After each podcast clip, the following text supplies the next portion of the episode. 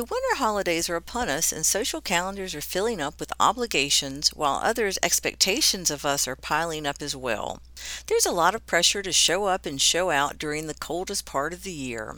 While our hearts should be warming, sometimes our tempers are flaring as the pressure to offer kindness and good cheer leaves us a little cheerless and perhaps with a tendency to be a little less kind to others than we should be.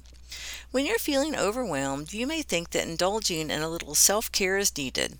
Unfortunately, engaging in self focused kindness isn't going to leave you feeling much better for long. However, practicing self care by caring for others can provide a lasting boost to your well being.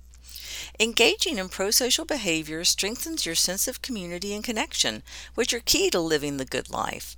Our brains have an in house reward system for altruistic behavior, and that's the pathway to true contentment and joy.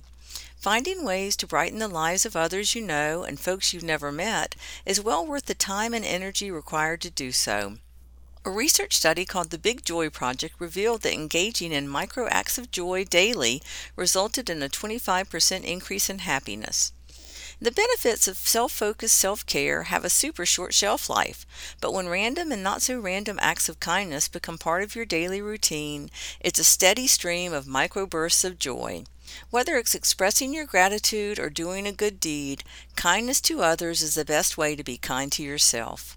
I'm Suzanne Degges-White, and that's my perspective.